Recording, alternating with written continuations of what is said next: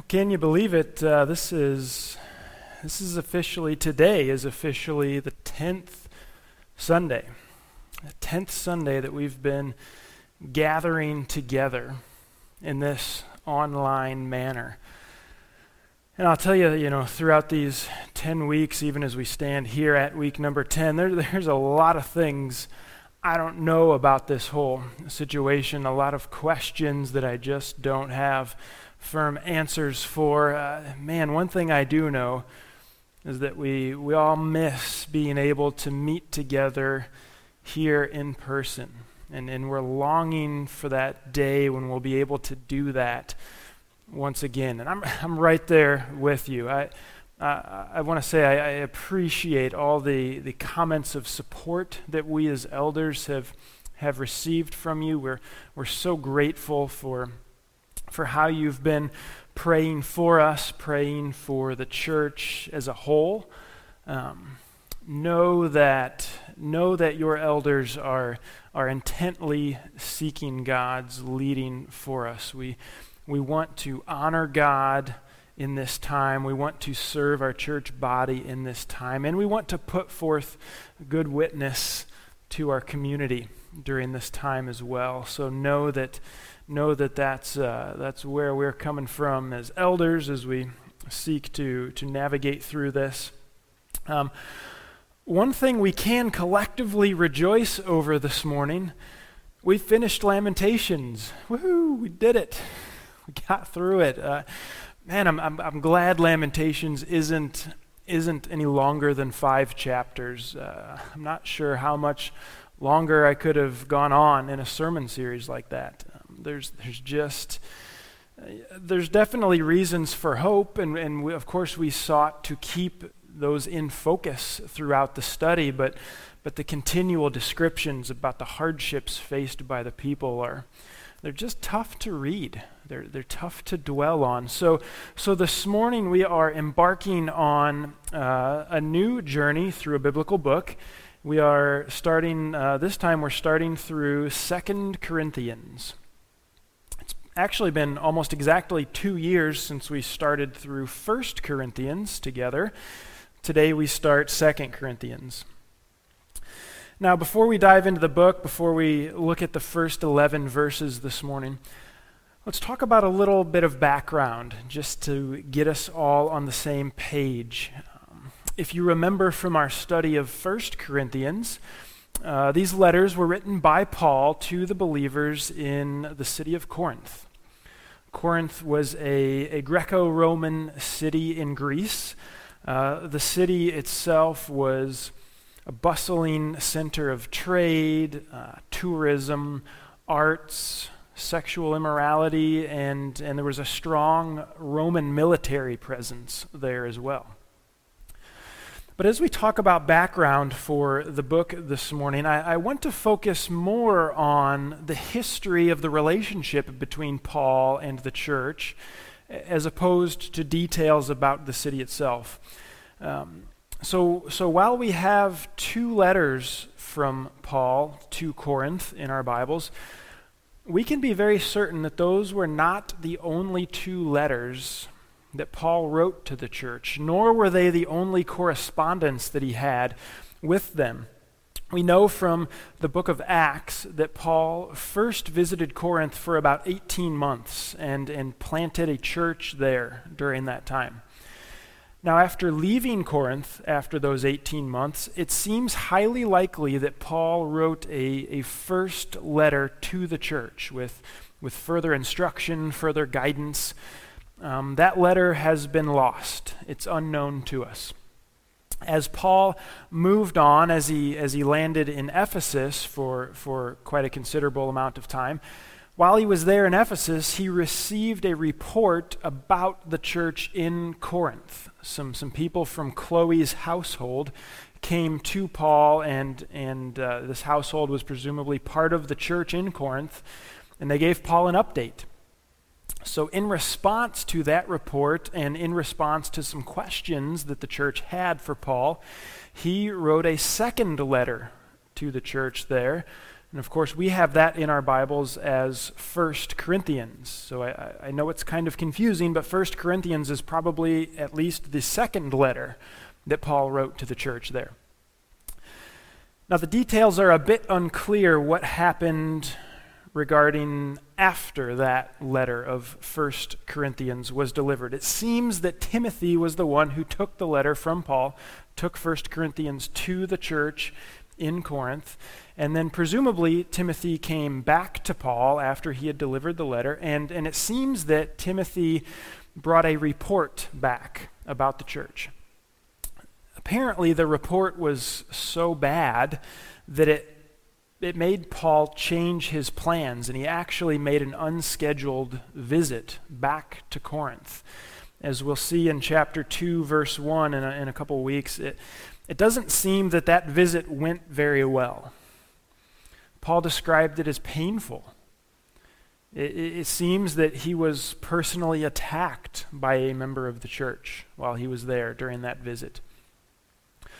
So Paul then left Corinth. He returned to Ephesus and wrote a third letter in response to the visit that he had just had. And it seems that that third letter was a pretty emotional one, as is hinted at in chapter 2. Apparently, the letter was blunt, it was direct, and it seems that the church responded well to this third letter that Paul wrote to them. Well, at some later point, the church was infiltrated by people from Judea who were seeking to undermine Paul, undermine Paul's ministry. And so, in response to that, Paul wrote a fourth letter to the church, and that would be Second Corinthians, which we are going to begin this morning. He sent that letter to Corinth with Titus this time. So, so in, uh, in addition to validating his credibility as an apostle, in, in this fourth letter. We also see that Paul addresses matters of strength and weakness.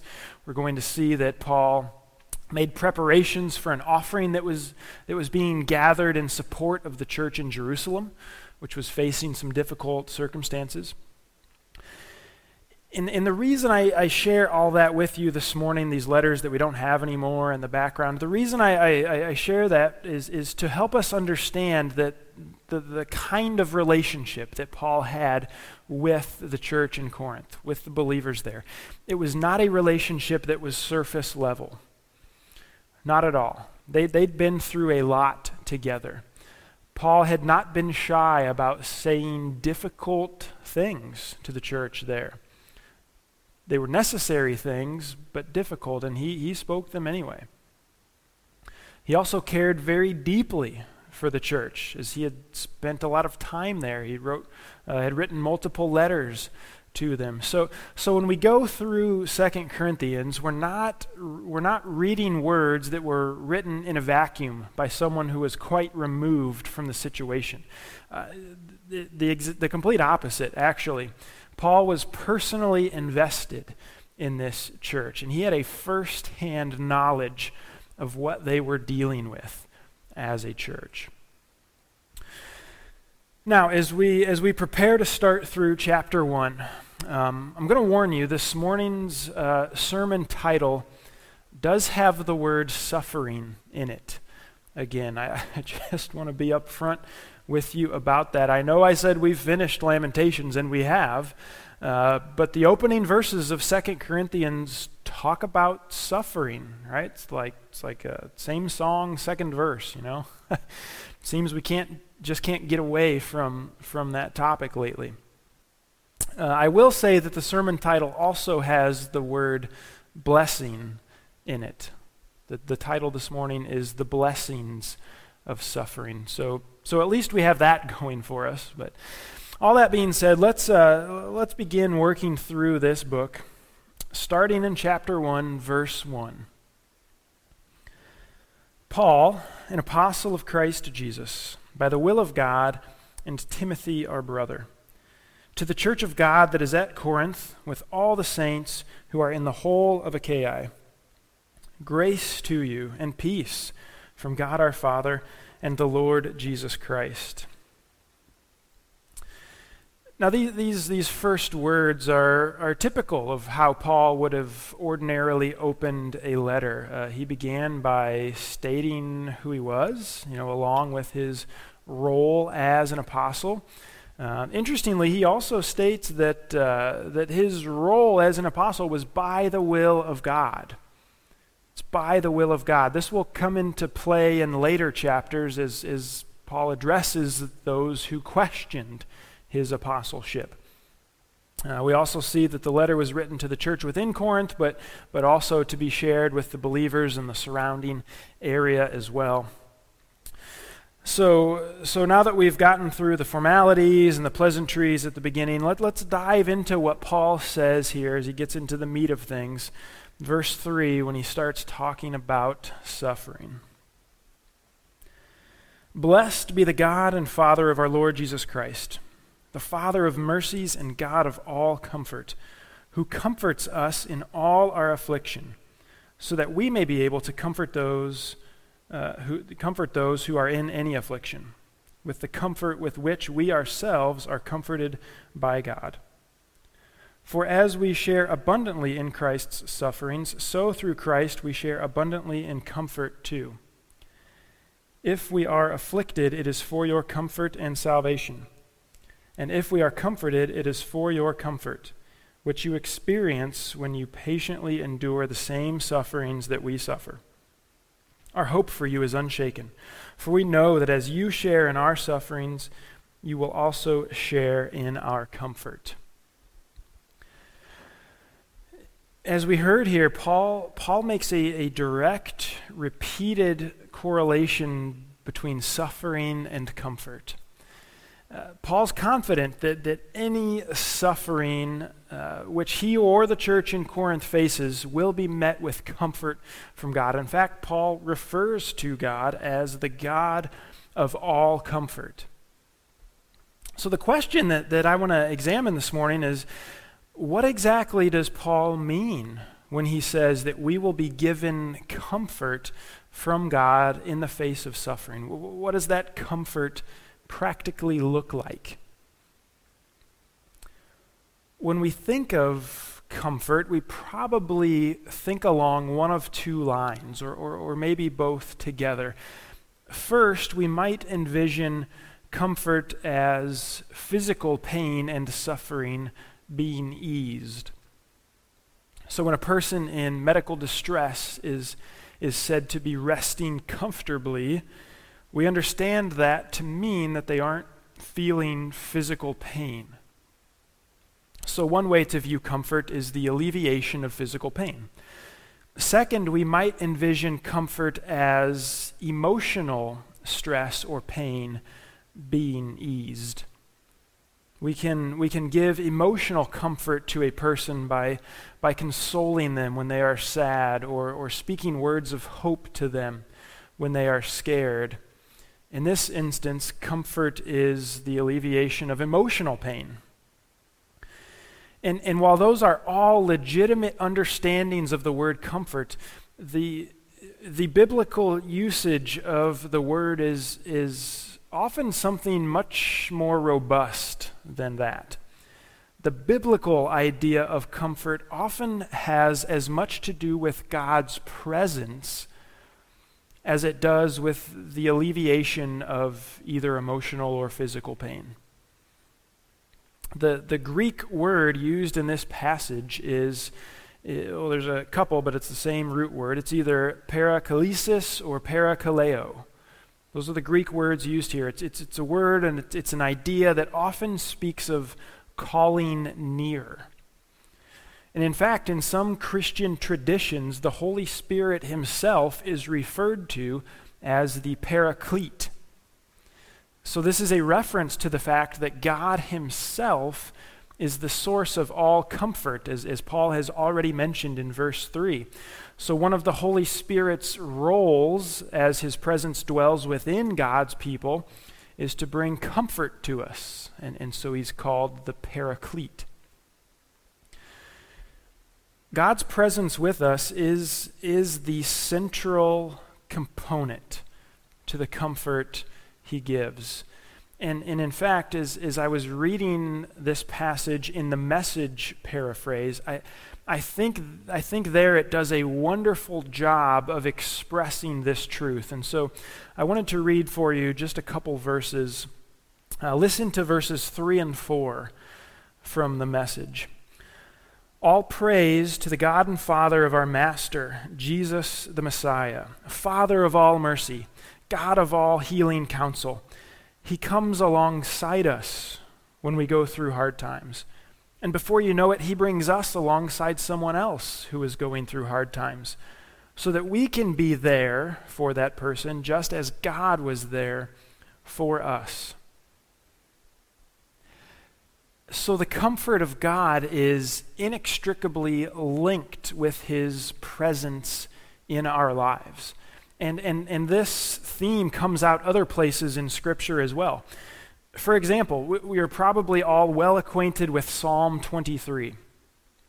It's a psalm that is used uh, primarily as a way to provide comfort, to communicate comfort to a person. And listen to the connection between comfort and, and God's presence in verse 4 specifically. Even though I walk through the valley of the shadow of death, there's the suffering right there, right? Even though I walk through the valley of the shadow of death, I will fear no evil. Why? Why will I fear no evil? For you are with me. Your rod and your staff, they comfort me. The comfort comes from God's presence, for you are with me. To remove God's presence from the equation is, is to remove all comfort. Um, one other example from Revelation chapter 21 speaks about uh, the new heaven and the new earth it is uh, it presents a reality when all suffering all pain has been done away with. And again listen to the link between comfort and presence of god. Chapter 21 verses 3 and 4 and i heard a loud voice from the throne saying behold the dwelling place of god is with man. He will dwell with them and they will be his people and god himself will be with them as their God. It's talking about presence there. And then what's the outcome? He will wipe away every tear from their eyes, and death shall be no more. Neither shall there be mourning, nor crying, nor pain any more, for the former things have passed away. We cannot understand or experience true comfort if it is removed from the presence of God within us. And I would argue likewise that as we experience comfort from God's presence, we are then called to take that comfort to others as well. Paul talks about that here in chapter 1. We are to share with them the possibility and the reality of God's presence in their lives also. True comfort comes not, not from telling a, a person that the old platitude that everything will be all right True comfort comes when we assure them that God will not leave them nor forsake them. That's where true comfort comes from. The real presence of God in our lives is truly an incredible blessing. It's an incredible blessing. And, and, and if we're honest with ourselves, it's a blessing which we are more aware of during our sufferings than we are during the easy times of life. And we've probably all been there, haven't we? Do, we think about and feel God's presence more in the easy times or in the difficult times? I know for me, I dwell upon his presence more in the difficulties of life. We probably all naturally desire to avoid suffering in our lives. We've maybe even asked God, Why are you allowing this? Why have you allowed this suffering to come upon me? But how much would we recognize His presence in our lives if we never faced suffering of any kind? It's an interesting thing to think about, isn't it? Rather, it's through our suffering that we experience in a deeper way the presence of God.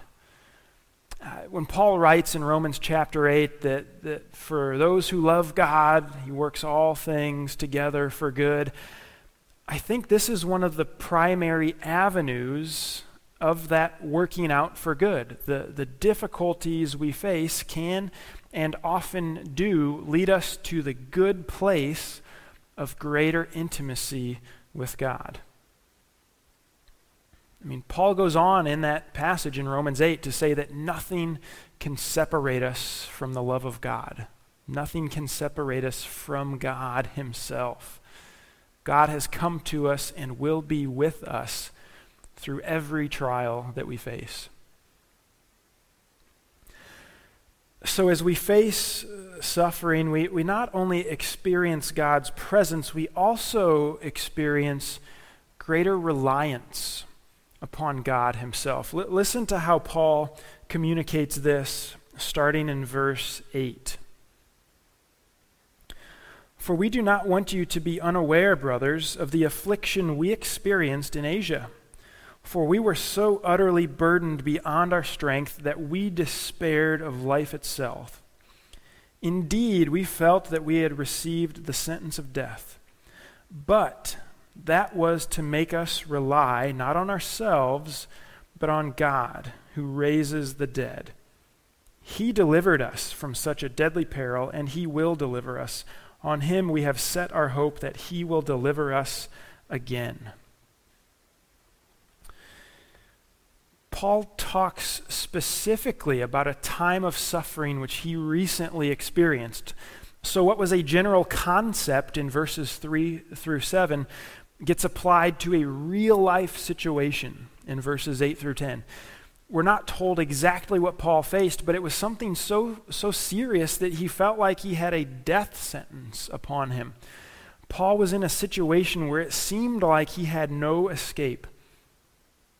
And listen again to the incredible outcome of that situation, the second half of verse 9. But that was to make us rely not on ourselves, but on God who raises the dead.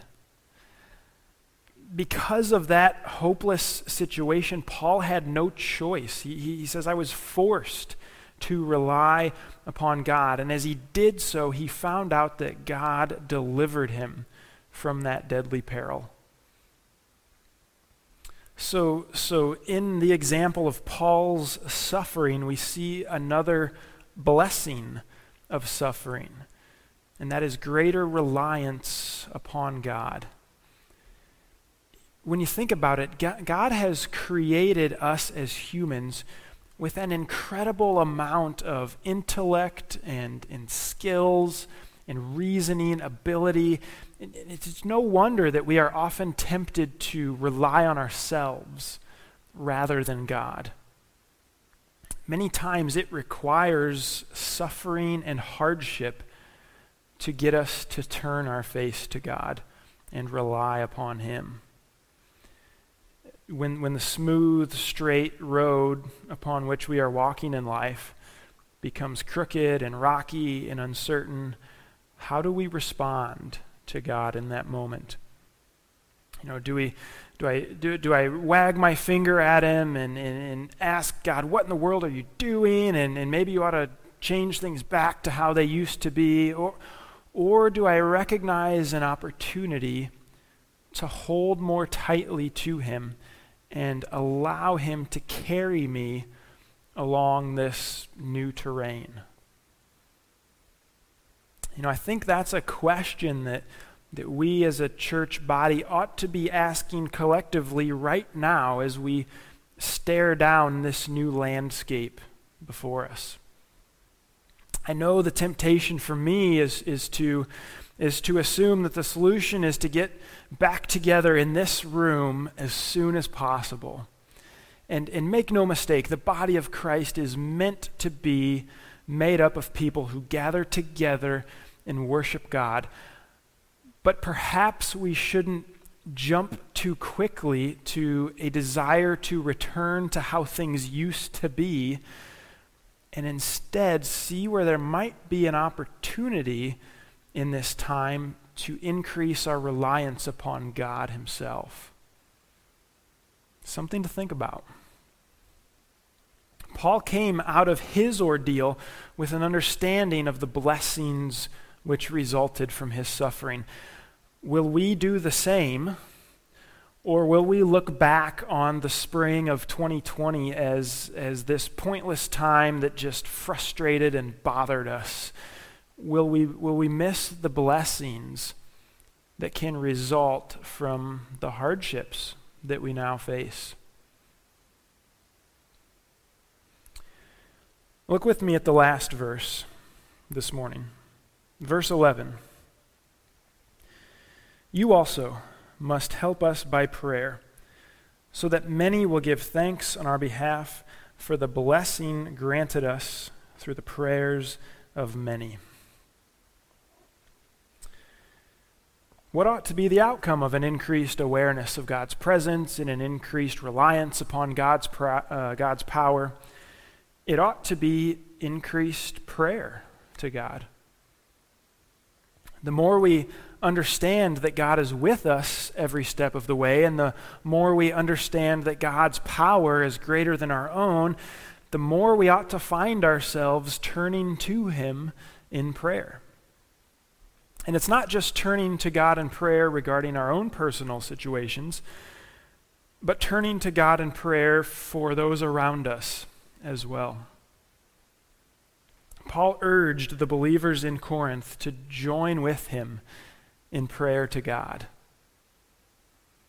And there's a, there's a great unity that is fostered among the body of Christ when there's prayer amongst the group. Uh, and, and, maybe you've heard the old cliche that uh, the family who prays together stays together. Uh, I think that's true. And I think it's also true that the church family which prays together stays together also. That there's a unifying effect that takes place when the church body collectively and corporately comes before God in, in reliance on Him. You know, as we as we spend time in prayer together, we, we realize that. We come to collectively rely upon God's power and God's wisdom. It leads to greater works being done among us. Um, as we spend time in prayer together, we, we collectively become more aware of God's presence in our midst. It leads to an increased comfort, I think, in, in the presence of suffering. And, and as those things happen through prayer together, then, then we just naturally thank God for, uh, for what He's done, for, for how we see Him with us, for how he, we see Him working through us. It leads to expressions of thanksgiving. So here's what I'd like us to do to conclude our time this morning. I'd like us to join together in prayer. Now, I, I, realize the physical separation of our church right now makes this a little interesting, but I don't think it makes it any less effective. Uh, in fact, we might have the added blessing of being able to easily pray together with our households this morning. So, so here's what I want you to do I'm not going to close the service with prayer this morning. I'm simply going to give you some instructions, and, and then that will be the end of the video, the end of the online worship service today. So, so what I want you to do is gather together whoever is in your household this morning. So, you know, if you've got young children uh, in another room, go grab them gather together as a family and, and spend a few moments sharing together any, any areas of, of suffering or hardship that you felt over these last couple of months. And, and, and as you share that together, remind one another that God has promised to be with us through that.